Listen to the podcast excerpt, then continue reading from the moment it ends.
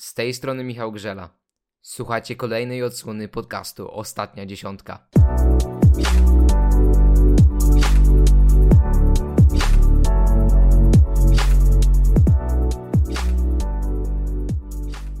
Dwudniowe zmagania w rumuńskim Rasznowie, choć nieco gorzej obsadzone, okazały się całkiem niezłą przystawką przed daniem głównym w postaci Mistrzostw Świata w Oberstdorfie.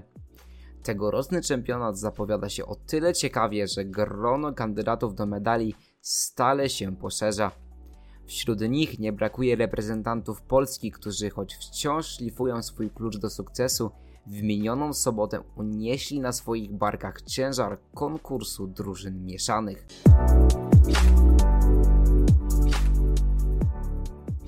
Po dwutygodniowej przerwie nareszcie nadszedł czas, aby przywrócić ostatnią dziesiątkę do życia i dziś mamy kilka naprawdę ciekawych tematów.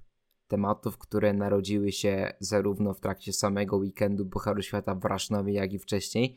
Zaczynamy od wątku, który dotyczy stricte reprezentacji Polski, a mianowicie Kamila Stocha. Jak doskonale zdajecie sobie sprawę, w ostatnich tygodniach Kamil ma formę, którą charakteryzują dosyć specyficzne fluktuacje. W trakcie jednego weekendu Stoch potrafi zająć miejsce na podium tylko po to, by kolejnego dnia zameldować się w trzeciej bądź w drugiej dziesiątce.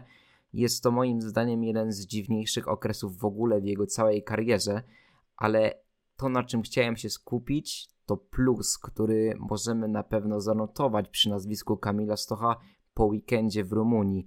Trzeba przyznać, że tutaj wyglądało to naprawdę dobrze, zwłaszcza kiedy patrzymy przez pryzmat tego, że zawody odbywały się na skoczni normalnej, a w ostatnich latach nie były to obiekty, które sprzyjały specjalnie stylowi Kamila Stocha i myślę, że jest to bardzo dobry prognostyk w kontekście samych Mistrzostw Świata. Trzeba pamiętać o tym, że czempionar, który za rogiem, który zbliża się naprawdę wielkimi krokami startuje lada chwila i tak naprawdę od pierwszego konkursu dzielą nas dni, a nie tygodnie.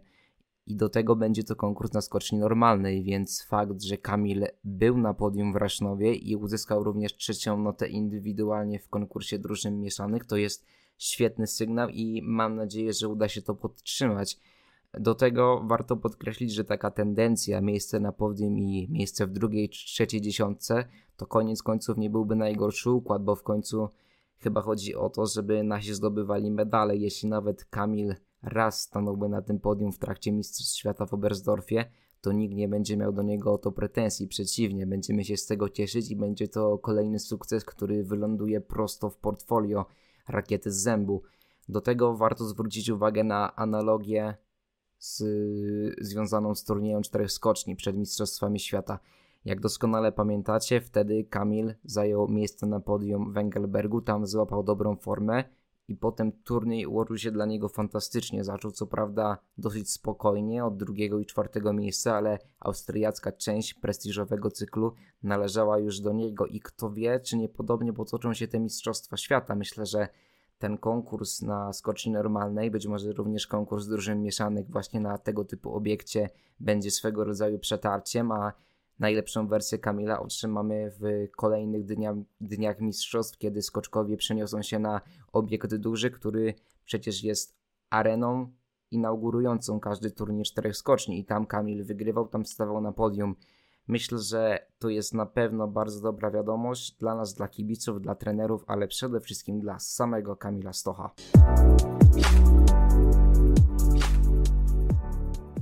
Reprezentacja Polski, sam Kamil Stoch to jedno, ale nie możemy zapominać o tym, co dzieje się dookoła reprezentantów naszego kraju.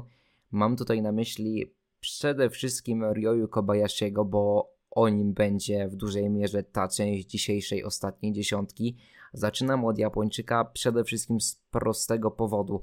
Nie wiem, czy pamiętacie, jak on wszedł w tę zimę, jakie to były wyniki, ale Ryoyu nagle z zawodnika czołowej trójki Pucharu Świata spadł w hierarchii, nie wiem, do trzeciej dziesiątki, może nawet nieco dalej w niektórych momentach.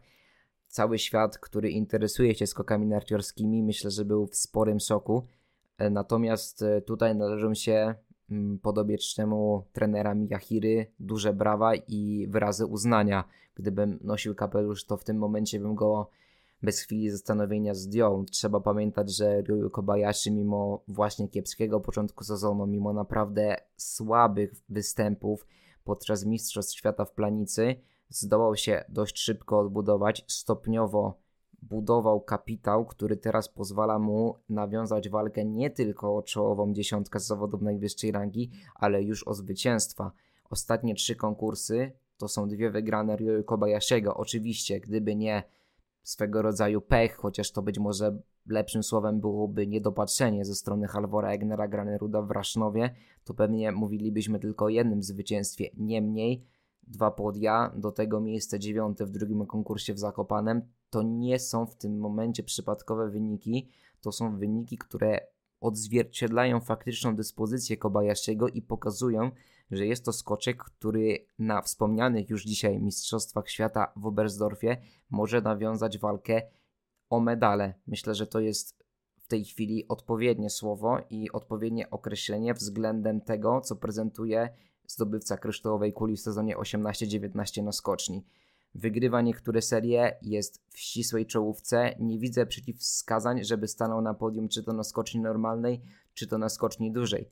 Trzeba pamiętać, że gdy jego forma była nieco gorsza, to skocznie normalne były jego przekleństwem. Tymczasem teraz pojechał do Rasznowa i tam wywalczył 18 zwycięstwo w karierze, stając się najbardziej utytułowanym Japończykiem w historii startów Pucharu Świata.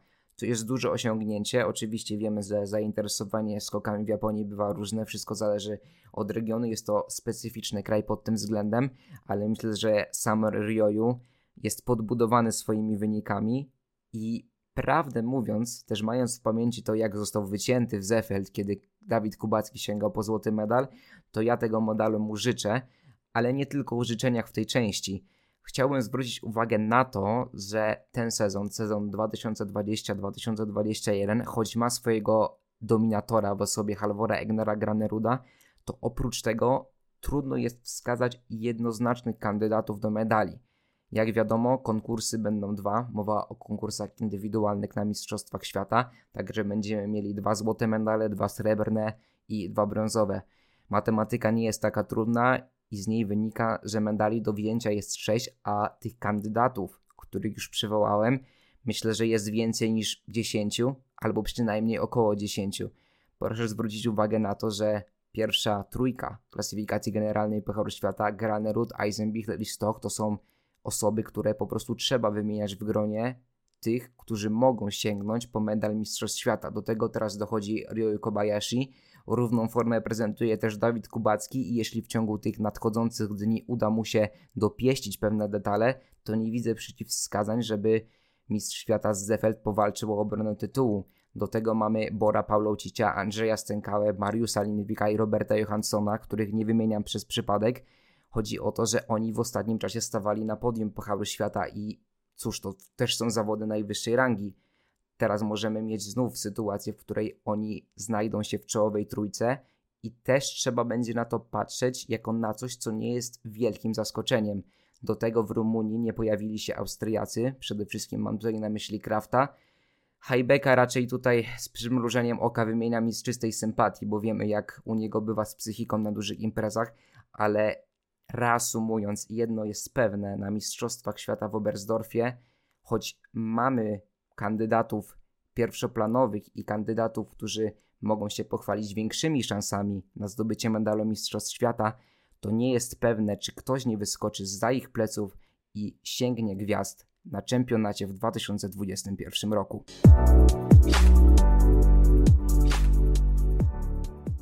po fragmencie podcastu, który poświęciłem szansom różnych skoczków na Mistrzostwach Świata w Oberstdorfie, przechodzimy do tematu, który jest nieco mniej przyjazny, a właściwie zdecydowanie mniej przyjazny z perspektywy reprezentacji Polski i jej kibiców. Mowa tu rzecz jasna o konkursach drużyn mieszanych, czyli tak zwanych mixtach. Właśnie taki konkurs odbył się w miniony weekend w Rasznowie. Sobota, Sobotni poranek, start reprezentacji Polski i dopiero siódma pozycja na dziewięć startujących kadr. Trzeba przyznać, że wynik nie powala na kolana, delikatnie mówiąc, i niestety wskazuje nam miejsce w szeregu, a to miejsce to na ten moment mniej więcej granica pierwszej i drugiej serii konkursowej. Tak naprawdę, kto wie, jakby to się to wszystko potoczyło, gdyby mocniejsza obsada pojawiła się w Rumunii. Prawdopodobnie nawet najlepsze skoki Kamila Stocha i Dawida Kubackiego nie starczyłyby na ósmą pozycję. Ale to, co chciałbym przekazać Wam, to, co chciałbym zaznaczyć, to na pewno to, że wobec kobiet, które startowały i które mogłyby startować w tym konkursie, wypadałoby wykazać się dużą dozą zrozumienia i cierpliwości. Spytacie dlaczego? Ano dlatego, że zarówno Anna Twardosz, jak i Kamila Karpiel, mówię o nich dlatego, że to one startowały z Kamilem Stochem i Dawidem Kubackim. Obie te panie mają zaledwie 19 lat, urodziły się w 2001 roku i tak naprawdę historia nawet polskich skoczków, Piotrka Żyły, Dawida Kubackiego czy Macieja Kota, a więc skoczków, którzy coś tam fajnego w karierze osiągnęli, pokazuje, że na sukcesy czy na dobre wyniki niekiedy trzeba po prostu dłużej poczekać. Nie każdy jest naturszczykiem, nie każdy jest Gregorem Schlierencauerem czy Adamem Małyszem, którzy wygrywają zawody najwyższej rangi w wieku 18 czy 19 lat, albo są jeszcze młodsi. To są naprawdę wyjątki. Dlatego uważam, że potrzeba tutaj naprawdę czasu. I patrząc wprawdzie w oczy, jeśli kiedykolwiek będziemy mogli cieszyć się naprawdę mocnym mixtem i dobrymi konkursami w wykonaniu reprezentacji Polski w konkursach drużyn mieszanych, to myślę, że nastąpi to nie prędzej niż po zakończeniu kariery przez jednego i drugiego, którzy stanęli na starcie w sobotę, czyli Dawida Kubackiego i Kamila Stocha. Kilka lat temu dla reprezentacji Polski, męskiej reprezentacji Polski, podium w konkursie drużynowym było wielkim osiągnięciem, które w Polsce po prostu było wyniesione na piedestał. Tak było, doskonale to pamiętacie. Zresztą nic dziwnego, nasza kadra była po prostu słabsza. Ten proces budowy teraz obserwujemy w skokach damskich i oczywiście one prawdopodobnie nigdy w Polsce nie dorównają skokom męskim, ale myślę, że można obdarzyć je kredytem zaufania i poczekać na rozwój wypadków te 5 czy 6 lat. Wtedy będzie można rozliczyć czy to Kamilę Karpiel, czy Annę Twardusz, czy Kingerajdę z ich karier, przynajmniej z tej pierwszej części. I dlatego też Mistrzostwa Świata w Oberstdorfie to jest kolejny cel. Jeśli udałoby się powtórzyć to, co stało się udziałem kadry polskiej w Zefeld, czyli szóste miejsce, będzie fantastycznie. Tym akcentem który jest z jednej strony pozytywny, z drugiej nieco być może martwiący. Żegnam się z Wami. Dziękuję Wam serdecznie za uwagę. Trzymajcie się do kolejnego tygodnia. Cześć.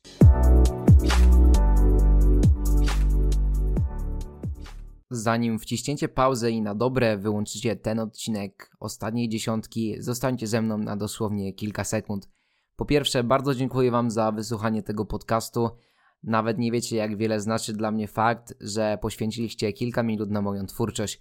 Bardzo to doceniam i jednocześnie zachęcam Was do obserwowania tego podcastu za pośrednictwem platformy Spotify. Jest to możliwe poprzez kliknięcie przycisku follow, tudzież obserwuj w zależności od tego, jaką wersję językową preferujecie. To również jest bardzo motywujące dla mojej twórczości i wiedzcie, że naprawdę o Was pamiętam.